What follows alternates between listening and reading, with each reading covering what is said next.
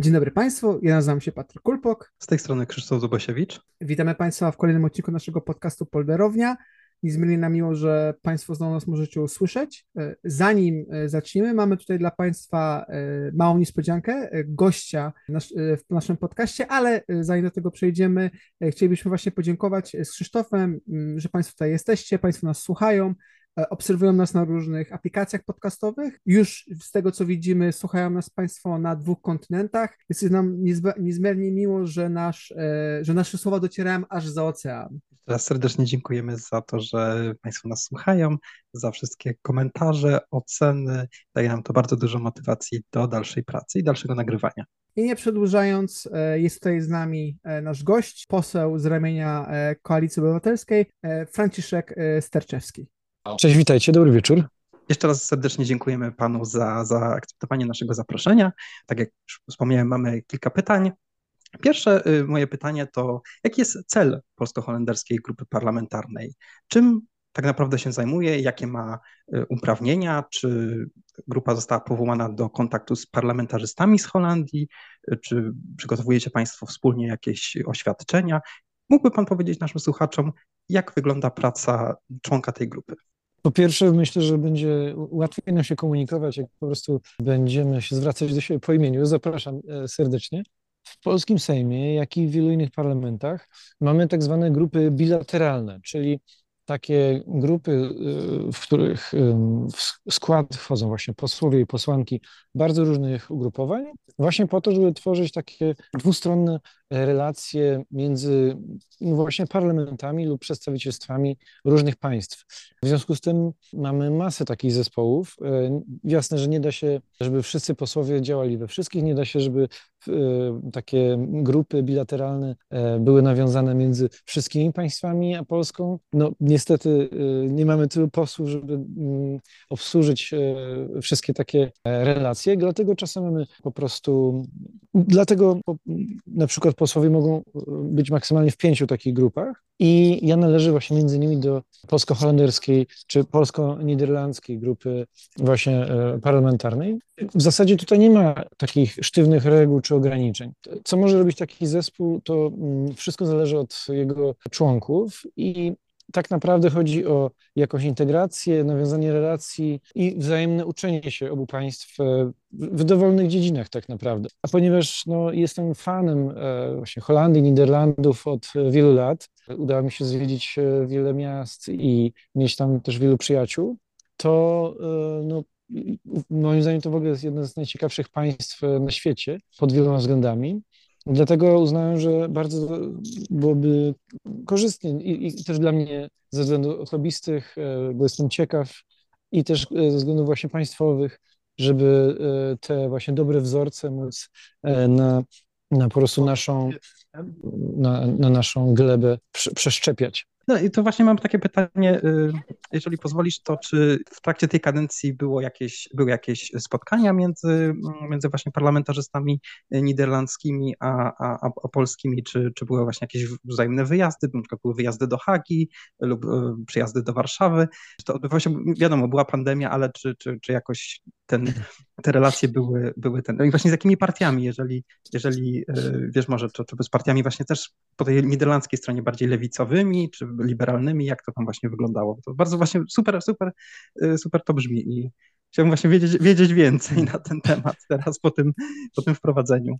No właśnie y, y, mieliśmy w tym, w tym sezonie szczególnego pecha, że ilekroć planowaliśmy jakieś większe rzeczy, to przerywało nam to albo pandemia koronawirusa, albo wojna e, w Ukrainie, albo mm, różne no, poważne konflikty wewnętrzne i no, erozja demokracji w Polsce.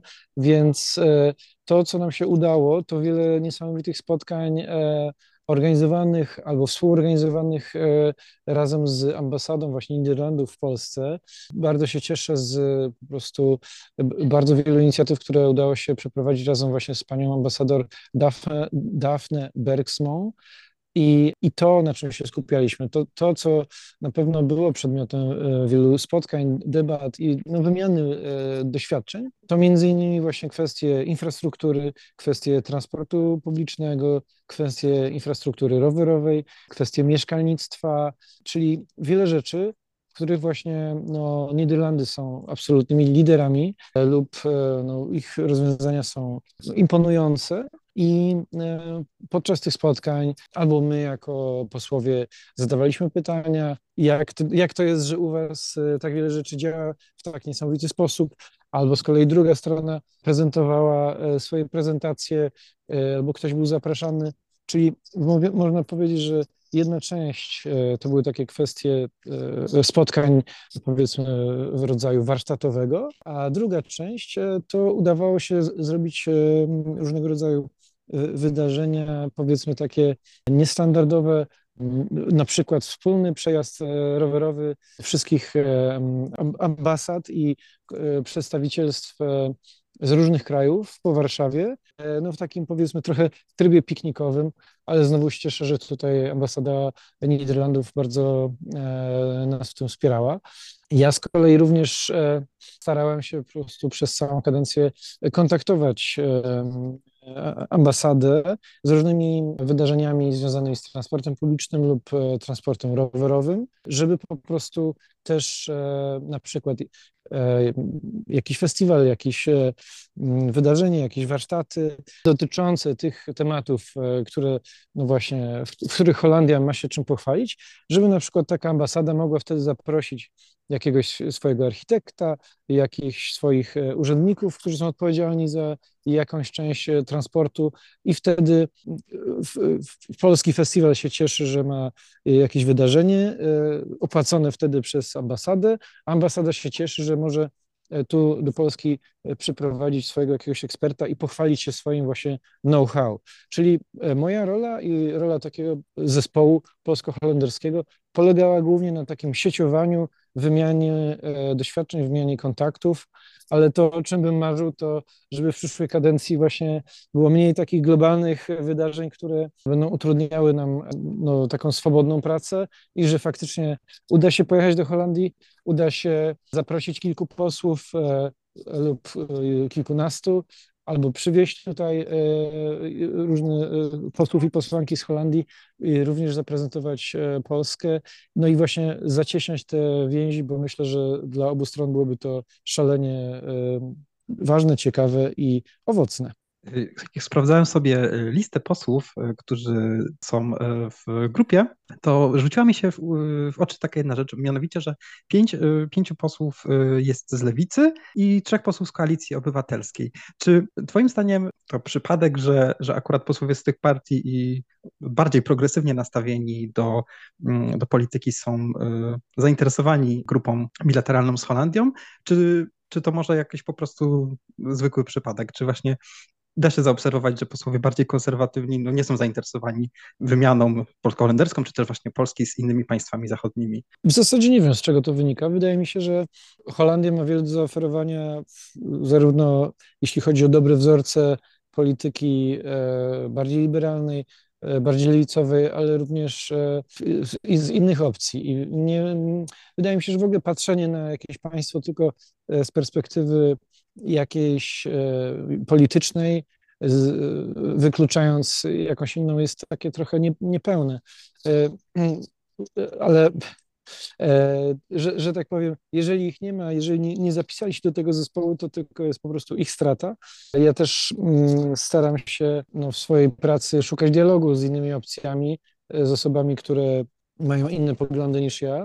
No i właśnie przy okazji takiej pracy zespołowej jest to szansa, żeby właśnie powiedzieć, spójrzcie, no, na przykład Holandia inwestuje w mieszkalnictwo, dzięki temu no, może się mierzyć z tym mm, kryzysem mieszkaniowym, czy w ogóle z, z zabezpieczeniem e, mieszkań dla swoich obywateli i obywatelek. E, mają takie i takie rozwiązania. No i e, nie, nie możemy na to patrzeć, czy to jest, e, prawda, lewicowe, prawicowe, tylko po prostu patrzmy na to, co działa, co jest pragmatyczne i starajmy się to przeszczepiać na nasz grunt I w związku z tym mam nadzieję, że po prostu w kolejnej kadencji ten zespół będzie złożony z nie tylko posłów liberalno-lewicowych, ale, ale również przyjdzie ktoś z innego klubu czy koła, ale mm, będzie miał swoją otwartość i będzie, udało, będzie można na przykład z nim pogadać i go przekonać do kilku rzeczy. Tutaj kwestia na przykład y, infrastruktury rowerowej. W Holandii z rowerów korzystają wszyscy, ludzie lewicowi, liberalni, prawicowi. Infrastruktura nie, nie, nie ma poglądów politycznych, tak? A niestety u nas jeszcze dominuje taki, taki, takie myślenie, że transport publiczny, infrastruktura rowerowa to bardziej lewicowa rzecz, samochody są bardziej prawicowe, więc właśnie takie y, myślenie, które no nikomu nie służy, a niestety no jest, jest jeszcze popularne. No myślę, że faktycznie dobre wzorce należy czerpać, y, służą one wszystkim. I mam jeszcze ostatnie y, pytanie tutaj ode mnie, to, to to, że jak wiemy obecnie relacje Polski z Unią Europejską nie są w dobrym stanie. Czy to, co się obecnie dzieje w Polsce, rzutuje jakoś na współpracę polsko-holenderską. Jakie są takie największe przeszkody obecnie stojące na drodze do poprawy naszych, naszych relacji? Myślę, że absolutnie to jest przeszkodą, bo jeżeli no, cała Unia Europejska no, godzi się na wspólne zasady dotyczące praworządności, dotyczące praw człowieka, w kwestii takich absolutnych podstaw, tak, jak prawo każdego obywatela do niezależnego sądu i e, i w sytuacji, kiedy Węgry i Polska te zasady łamią, no to trudno, żeby ta współpraca była udana. Więc e, to, był, to, był, e, to była jedna z osi e, konfliktu między premierem Polski i premierem Rutte i nie dziwię się tu wcale i cieszę się, że właśnie Holandia rząd Niderlandów właśnie no, były tutaj dosyć stanowcze w no, dbaniu o te zasady i fundamenty, na których po prostu stoi Unia Europejska jako wspólnota. Że to nie tylko jest wspólny rynek pracy, to nie tylko jest e, możliwość podróżowania, ale również właśnie te wartości jak prawo człowieka czy praworządność. W związku z tym, jeżeli przed nami są naprawdę poważne wyzwania, jak na przykład zakończenie wojny w Ukrainie, odbudowa e, Ukrainy e, po tej katastrofie, którą, która ją spotkała, no to tu potrzebna jest pełna współpraca wszystkich państw Unii Europejskiej i wymiana doświadczeń, e, żeby po prostu udało się to jak najlepiej i, i żeby współpraca była możliwa, no potrzebna jest e, dobra wola wszystkich stron. A nie może być tak, że jakieś państwo no, w imię swojego krótkoterminowego interesu partyjnego no, jakoś rezygnuje z tych podstaw i e, do, doprowadza do konfliktów wewnątrz Unii. To jest absolutnie niepotrzebne, to jest przeciwskuteczne. Tylko Rosja może się cieszyć z takich no, niepotrzebnych sytuacji. Więc e, no, niestety te relacje były napięte, ale mam nadzieję, że po wyborach, e, teraz, e, które będą w październiku, które nie mam wątpliwości, że partie demokratyczne wygrają, to te relacje uda się odbudować i, i że w związku z tym na przykład Polska będzie mogła e, właśnie uczyć się tego, e, co już wypracowały Niderlandy, na przykład jeśli chodzi o transformację e, rolnictwa. Polska, Ukraina to są wielkie państwa skupiające się w ostatnich latach czy, czy dziesięcioleciach na przykład na produkcji żywności, na, ale w takim podstawowym sensie, tak, zboże, lub e, te podstawowe produkty jak e, drób, wołowina, wieprzowina i tak dalej. A to, czym Holandia na przykład imponuje, to że na tak małym terytorium może być liderem produkcji żywności dzięki temu, że bardzo rozwinęła się w kierunku przetwórstwa, w kierunku innowacji. I to jest jedna z wielu dziedzin, których możemy naprawdę się uczyć od właśnie e, kolegów i koleżanek z Niderlandów. E, kryzys zbożowy, który wybuchł w tym roku, e, spowodowany właśnie no, niewydolną infrastrukturą, która mm, no, nie, nie była w stanie w, w odpowiedni sposób przesyłać zboże z Ukrainy na, na zachód Europy, spowodowało, że no, że ten podstawowy produkt, że, że to zboże spowodowało no, zapchanie się e, silosów e, w Polsce, co spowodowało obniżenie cen zbóż i wielkie protesty rolników, co jest też problemem politycznym w tym momencie dla partii rządzącej. ale po prostu jeżeli chcemy w przyszłości uniknąć takich e, konfliktów, to no nie możemy udawać, że cały czas jesteśmy, prawda, XVII wieku, że Polska e, może być tym e, spichlerzem Europy i cały czas produkować zboże tak jak kiedyś. Nie, skoro na przykład w Ukrainie mamy dużo lepsze gleby do produkcji zboża, skoro są różne globalne rynki, które no, w, w jakichś e, aspektach mogą być konkurencyjne z nami, powinniśmy iść właśnie w przetwórstwo, w, w jakość produktu, w to, żeby no, e, korzystać z tych naszych walorów, jakich jest na przykład lokalizacja, tak, pomiędzy zachodem Europy a Ukrainą, a południowo-wschodnią Europą i być takim właśnie hubem logistycznym, łączącym właśnie i technologie, i potencjały, i, i umiejętności, umiejętności, a nie tylko właśnie jak dotychczas no, zachowywać się jak te Węgry, które tupią nóżką, myślą tylko o swoim czubku nosa i, no, prawda, i szkodzą swoim obywatelom i niestety wspólnocie. Także tu, tu wiele wątków się łączy, ale to jest to, czego możemy się uczyć od e, Holendrów, współpracy między sobą i współpracy e, właśnie na polu europejskim, bo po prostu to, to czego E, to, co wynika, myślę, że z historii Holandii, to, że razem można więcej, razem można więcej osiągnąć niż, niż po prostu godzić się na jakąś taką dziwną hierarchię, w której silniejszy może tłamsić innych i samemu no, korzystać z jakiejś sytuacji. Więc, więc, więc ta umiejętność dialogu, umiejętność współpracy, no i no myślę, że można powiedzieć, że e, po prostu bardziej rozwinięta demokracja jest absolutnie czymś, czym, e, z czego możemy brać wnioski i e, uczyć się od Holandii. Teraz też jeszcze chciałem tutaj dodać, że nasze, nasze wybory i ich wybory będą praktycznie w tym samym momencie, więc myślę, że będzie to jakaś nowa okazja do, do, do jeżeli oczywiście w Polsce zmieni się rząd, w Holandii na pewno się zmieni, ponieważ tutaj partia e, Margruty odchodzi, więc e, po stronie mhm. holenderskiej zmiana nastąpi, po, po naszej mam nadzieję, że również i będzie to jakaś, myślę, okazja do, do stworzenia tych nowych relacji. To jest bardzo, bardzo ciekawe, bo to praktycznie w tym samym momencie się wydarzy. Myślę, że to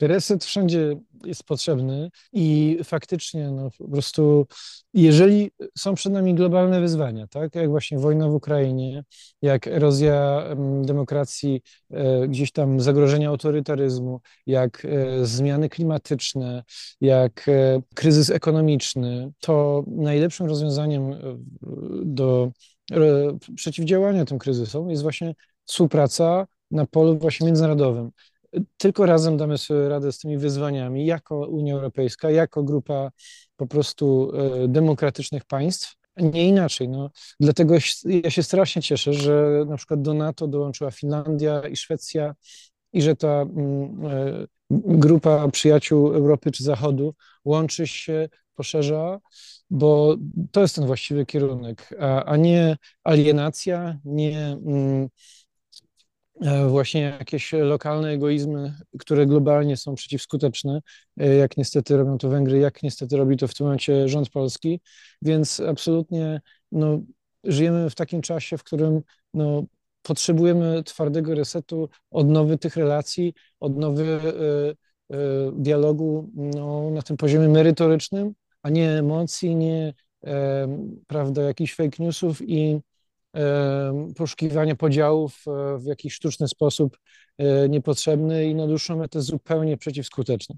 E, tutaj chciałbym tylko jakby dwa e, rzeczach wspomnieć. Szwecja jeszcze nie dołączyła do NATO, dołączyła tylko i wyłącznie Finlandia, bo Szwecja została jakby ostatecznie jakby zatrzymana przy, przez Turcję, a jeżeli chodzi o, ten, o te protesty rolników, które mają miejsce w Polsce, taki protest ma też miejsce jak najbardziej w Holandii, od, 2000, od 2019 roku, kiedy to e, Holandia w końcu wzięła się za, e, za obniżkę emisji azotu do atmosfery, która też jakby ten azot powstrzymuje przed budową kolejnych mieszkań w Holandii.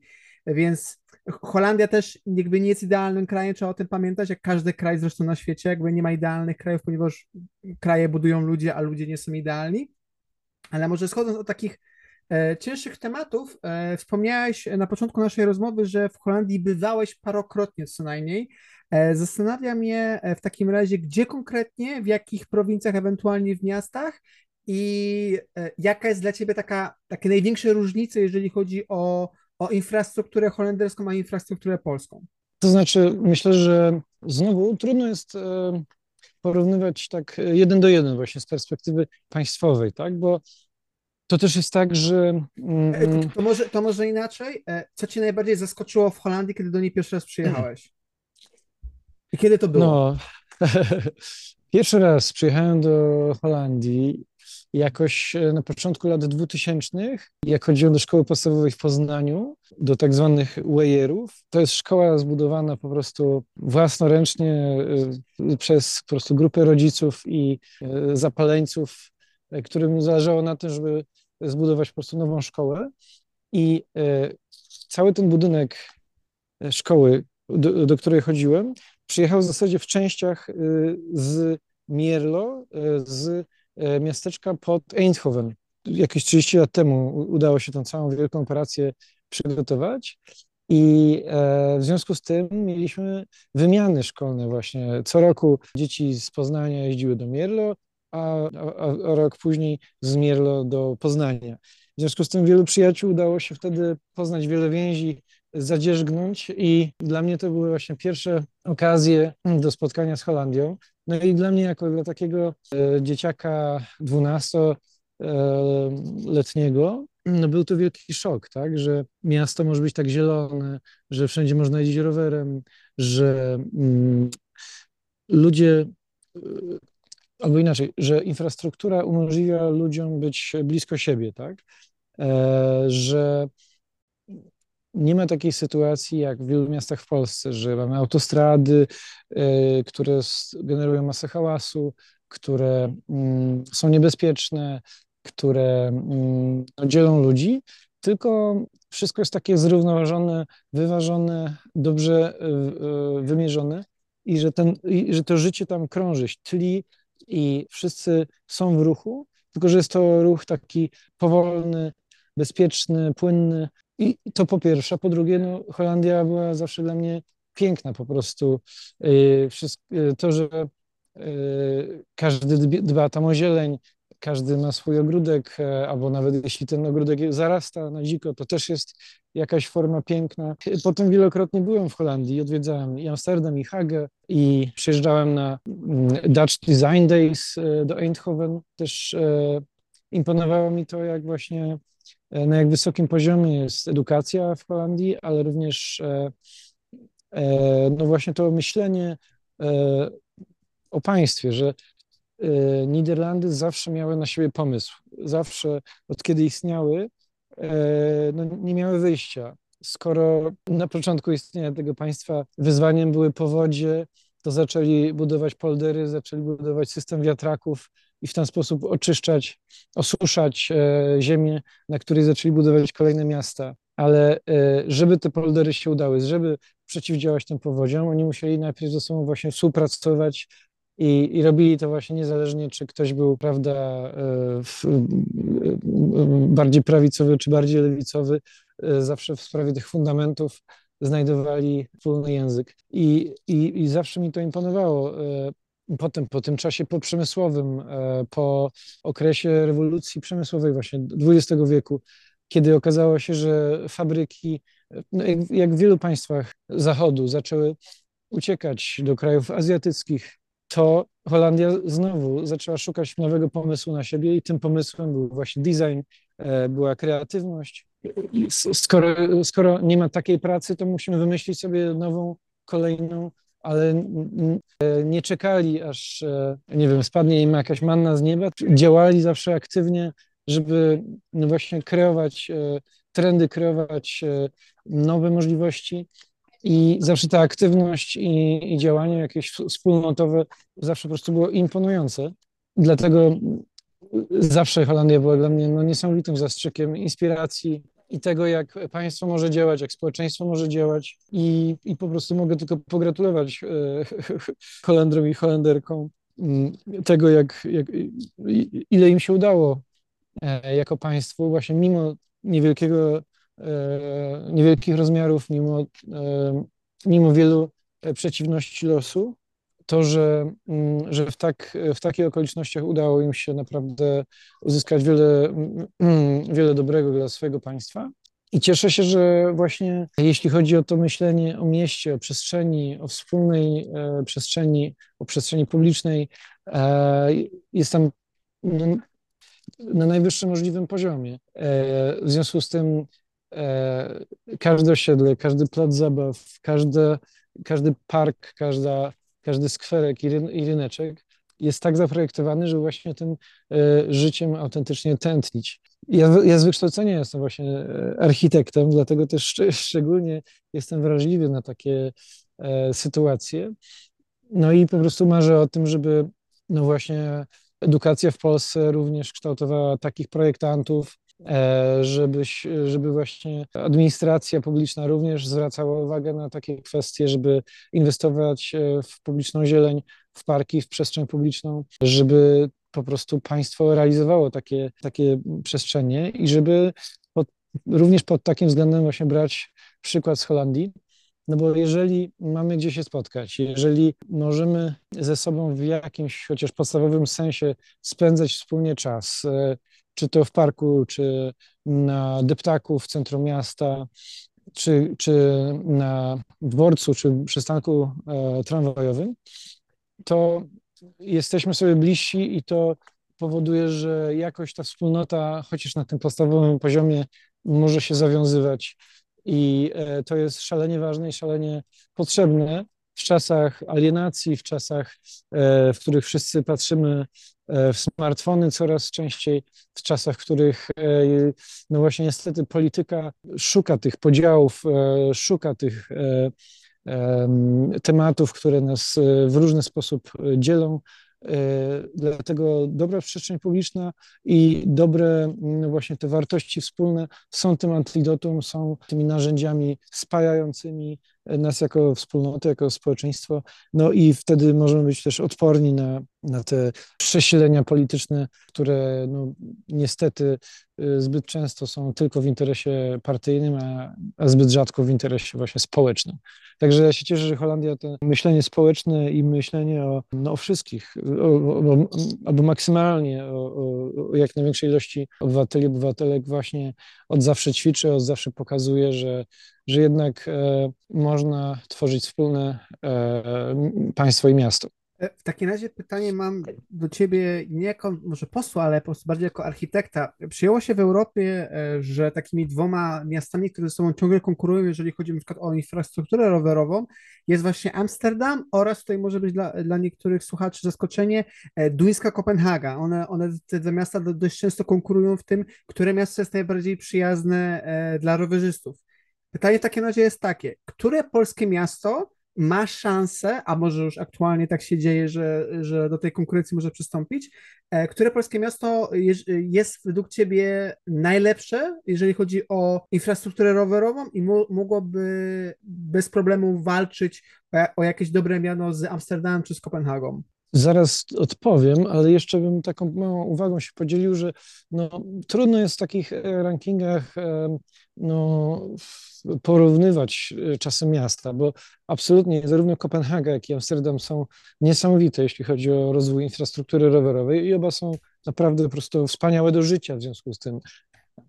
Ale Amsterdam ma o tyle trochę inny charakter, że jest jedną z stolic e, turystyki światowej po prostu. I to jest e, ten czynnik, który powoduje, że no, ten w ogóle ruch ludności wewnątrz, wewnątrz miasta jest nietypowy, bo nie, nie wszyscy turyści mają ten rower lub pożyczają ten rower lub, lub po prostu czasem wolą spacerować więc co powoduje czasem konflikty między e, spacerującymi turystami, a e, mieszkańcami, którzy wolą poruszać się na rowerze.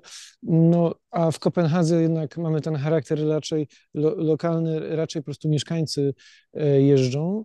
I ale, ale tym niemniej właśnie oba miasta są bardzo rozwinięte pod tym względem i, i, i świetne na rower. A jeśli chodzi o Polskę, to znowu jesteśmy w takim procesie, że widzimy w ostatnich 10-15 latach no ewidentnie mocną zmianę i ja się cieszę, że właśnie też e, mogę w tej zmianie uczestniczyć i też e, z wieloma e, stowarzyszeniami i środowiskami walczącymi o dobrą infrastrukturę rowerową, prawda, apelujemy do wszystkich możliwych szczebli władzy o inwestycje w taką infrastrukturę zarówno w Poznaniu, w województwie, jak i w, na, na szczeblu państwowym, bo bywa z tym bardzo różnie. No i można powiedzieć, że w Polsce mamy no, takie dwie prędkości. Mamy miasta, które absolutnie mają super skok i bardzo się rozwijają pod tym względem. Tutaj na szczęście Poznań jest jednym z liderów i już udało nam się przekroczyć 10% właśnie ruchu rowerowego, znaczy 10% w ogóle całego transportu w mieście odbywa się właśnie na rowerach. To jest e, myślę, że bardzo dobre osiągnięcie, jak na Polskę. Ale mam nadzieję, że zbliżymy się do tych 20-30 które są jakąś, e, jakimś minimum w Holandii. Na pewno e, Wrocław, Gdańsk bardzo duże postępy zrobiły w ostatnich latach. Warszawa z kolei jest nierówna, bo albo robi piękną trasę za, za wiele milionów, która jest taka bardzo profesjonalna, albo z kolei jakąś część miasta e, no, pomija jeszcze, więc tutaj mamy e, takie zróżnicowanie. Ale no niestety jest wiele miast w Polsce, które w ogóle nie starają się, nie inwestują w infrastrukturę rowerową. I niestety też e, władza centralna nie zwraca na to uwagi, Ministerstwo Infrastruktury nie monitoruje tego, nie mamy jednostek e, państwowych, które na przykład e, no, zbierałyby jakieś liczby, analizowały trendy i w związku z tym e, tworzyły jakąś strategię rowerową, która również jest jednym z wymogów po prostu Komisji Europejskiej, żeby każde państwo taką strategię miało i jakoś ją realizowało. Niestety polski rząd cały czas e, zdaje się nie zauważać w ogóle rowerów, e, nie widzi problemu i nie zajmuje się sprawą, co świadczy też o e, właśnie takim mentalnym zatrzymaniu się w latach 90. Więc cieszę się, że to się dzieje, że się zmienia. Ubolewam, że w różnym stopniu, w różnych miejscach, bo no, po prostu jest tak, że mamy te środki unijne, są prawda, różne fundusze, no i to jest ogromnie ważne, żeby te fundusze wydawać mądrze, żeby jakąś trasę przebudowywać zgodnie z e, prawda, europejskimi standardami, żeby e, nie tylko była jezdnia dla samochodów, ale też żeby e, był jakiś tramwaj czy buspas, no i żeby ta ścieżka rowerowa również się tam pojawiła, a nie żeby budować tylko autostrady, które po prostu za 5-10 lat znowu będzie trzeba przebudowywać i znowu będzie trzeba kolejne fundusze wydawać lepiej robić to od razu z głową, ale no niestety z tą świadomością i z tym poziomem myślenia w administracji publicznej, w polityce, no niestety póki co bywa różnie. Ale to wszystko właśnie bierze się jakby z edukacji i z tego, że Holandia zaczęła myśleć o tym wszystkim właśnie w latach 70. i wtedy y, mieszkańcy wyrażali swoje oczekiwania wobec infrastruktury rowerowej i wywalczyli sobie to po latach. Właśnie nie od razu Amsterdam zbudowano. My jesteśmy w trakcie tego procesu. Y, wiele miast dzięki swojej jakiejś sile obywateli też y, wypracowało sobie y, jakąś już sieć ścieżek rowerowych. E, na przykład jak Poznań, dzięki wieloletniej działalności Stowarzyszenia Rowerowy Poznań, przez lata robili eventy i e, edukowali właśnie radnych miejskich, urzędników i tak No i kroczek po kroczku e, udało się, prawda, już taki mechanizm nakręcić, że już miasto zupełnie inaczej do tego tematu podchodzi niż 20 lat temu i zupełnie inaczej niż wiele miast, które są zupełnie na początku tej drogi.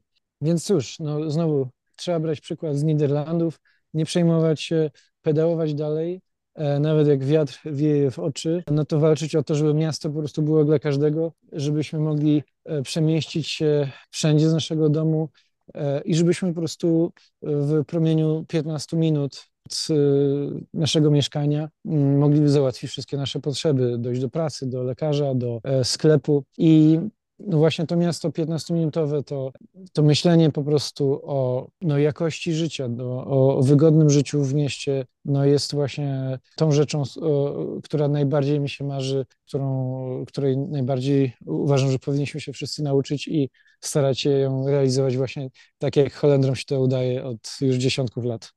E, ja tutaj już kończąc dzisiaj naszą rozmowę, jakby pozwolę sobie jeszcze na, na dwa pytania. Moje pytanie, e, na dwa, na dwa pytania. Moje pytanie przedostatnie jest, z racji tego, że byłeś w Holandii wielokrotnie, jesteś w, w bliskich kontaktach z ambasadą holenderską. Która partia, bo dla przypomnienia, aktualnie w parlamencie holenderskim tych partii jest aż 16, plus paru posłów i posłanek niezależnych. Która partia z holenderskiej sceny politycznej jest ci najbliższa i dlaczego? To znaczy, wydaje mi się, że ja, ja nigdy nie mam tak, że lubię jakąś jedną partię czy jakąś jedną postać.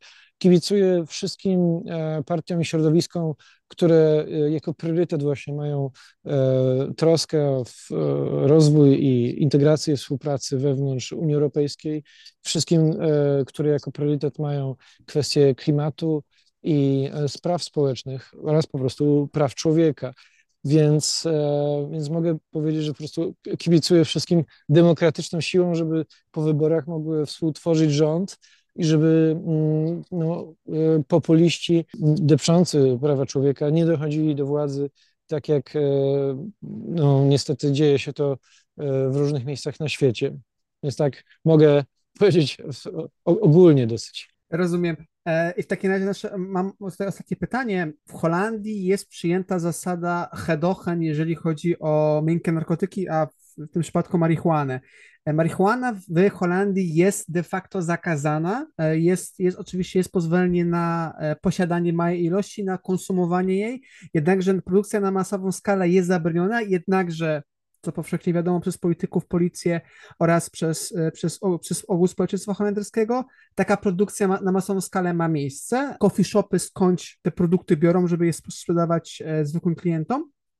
Moje pytanie jest takie, e, czy uważasz, że taka polityka narkotykowa w stosunku do tych konkretnego narkotyku, jakim jest marihuana, ma prawo pojawić się za jakiś czas w Polsce? Czy jeżeli taka, taki projekt ustawy by się pojawił w, w polskim parlamencie, czy się jako zakładając, że byłbyś ewentualnie posłem dziesiątej kadencji Sejmu, czy byś się pod nią podpisał i czy uważasz, że taka e, społeczna umowa, że jest zabronione, ale za to pozwolenie, ma, ma sens na dłuższą metę?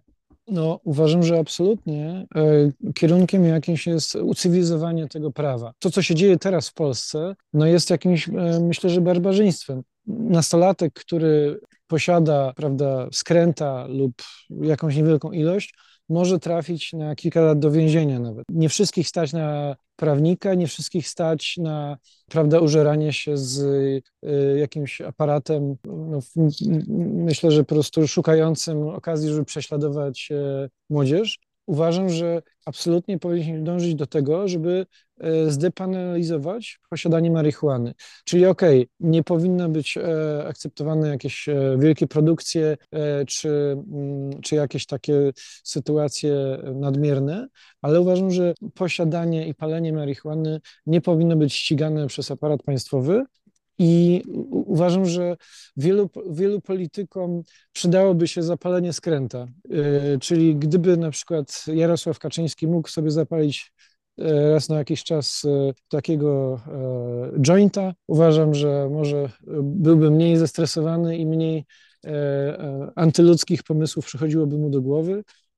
Więc uważam, że nic ludzkie y, po prostu nie, nie jest nam obce i wszystko jest możliwe i, i akceptowalne w jakichś e, granicach, a taka naprawdę marihuanowa prohibicja, która ma miejsce teraz w Polsce, uważam, że no jest przede wszystkim przeciwskuteczna, no bo um, kara niesłusznie no, osoby, które nie, nie, nie zawiniły niczym i, a, a, takie prawo wynika też z tego, że nasza scena polityczna jest, e, no jest niestety zdziadziała, jest e, wciąż zabetonowana i wciąż e, największe partie nie do końca nadążają za oczekiwaniami młodych ludzi. Więc uważam, że to jest kwestia do ucywilizowania i unormowania i mm, przede wszystkim w, w, czasach właśnie też kryzysu zdrowia psychicznego powinniśmy poważnie podjąć dialog e, z ekspertami, z psychiatrami, z osobami zajmującymi się terapią ogólnie i, mm, i, i rozmawiać na, na temat tego, jakie substancje poza marihuaną również powinny być dopuszczone do legalnego obiegu, żeby po prostu e, ulżyć wielu ludziom w, w cierpieniu. To jest e, myślę, że kierunek priorytetowy na najbliższe lata, ale ja też nie jestem ekspertem, nie, nie jestem od tego, żeby mówić, ta czy tamta substancja powinna być teraz zalegalizowana, ale uważam, że e, otwarty dialog na podstawie doświadczeń, na przykład, e, na przykład Australii czy e, kilku innych państw, które dopuszczają różne substancje i dzięki temu mm, to, to leczenie zdrowia psychicznego osiąga jakieś pozytywne skutki. Uważam, że powinniśmy się temu przyjrzeć, uważam, że powinniśmy o tym rozmawiać, a nie udawać, że to wszystko to są jakieś e, e, szatańskie narkotyki, które trzeba, prawda, ocenzurować, e, wywalić i mm, zakazać. I uważam, że po prostu powinniśmy o tym wszystkim rozmawiać w kontekście właśnie zdrowia, w kontekście takim, jak na przykład stało się to z marihuaną, tak? Że dzięki temu, że mm, powstała definicja marihuany medycznej, to w jakimś tam niewielkim stopniu ona została wprowadzona do legalnego obiegu. W związku z tym wyobrażam sobie, że podobną ścieżkę kilka innych substancji e, psychodelicznych e, mogłoby e, być rozważanych. Więc wydaje mi się, że to jest szeroka dyskusja, która nie powinna być tylko o turystyce, tylko o rozrywce, ale przede wszystkim musimy tu myśleć o, o kryzysie zdrowia psychicznego, który w Polsce niestety się pogłębia, e, szczególnie osób najmłodszych. Niestety w zeszłym roku e, mieliśmy ponad 1500 e, prób samobójczych wśród osób poniżej 18 roku życia. Z roku na rok niestety lawinowo rosną te liczby. Mamy znowu sytuację, w której mało kto w Polsce może liczyć na terapię, w której wielu, wiele osób mieszkających w najmniejszych miejscowościach musi czekać na terapię ponad rok, żeby umówić się na wizytę. E, w związku z tym to jest e, jedno z najważniejszych wyzwań, jakie stoi przed e, Polską, czyli uratowanie najmłodszego pokolenia, które no, nie radzi sobie ze zdrowiem psychicznym i musimy szukać sposobów wszelkich możliwych, żeby po prostu uratować te najmłodsze osoby i w ten sposób nie doprowadzać do kryzysu w demografii, bo również jest, również się pogłębia i dlatego to jest tak niezmiernie ważne, żebyśmy robili wszystko, żeby sobie pomagać nawzajem. E, czyli tak, e, reasumując swoją wypowiedź, e, jeżeli pojawiłby się projekt zalegali zalegalizowania marihuany w Polsce, jako posł by się pod nim podpisał, tak? Myślę, że tak, absolutnie, ale pierwszym krokiem musi być depenalizacja. To uważam, że powinny być naprawdę jak najszybciej po wyborach zrealizowane, a jeżeli rozmawiamy o legalizacji, to tutaj już wolałbym skonsultować to z osobami, które się na temacie znają, z ekspertami, z fachowcami, żeby ustalić konkretne jakby ilości lub e, ramy konkretnej tej legalizacji. Ale pierwszy krok depenalizacja i e, nie karanie osób, które po prostu chcą uśmierzyć sobie jakiś ból egzystencjalny joyem.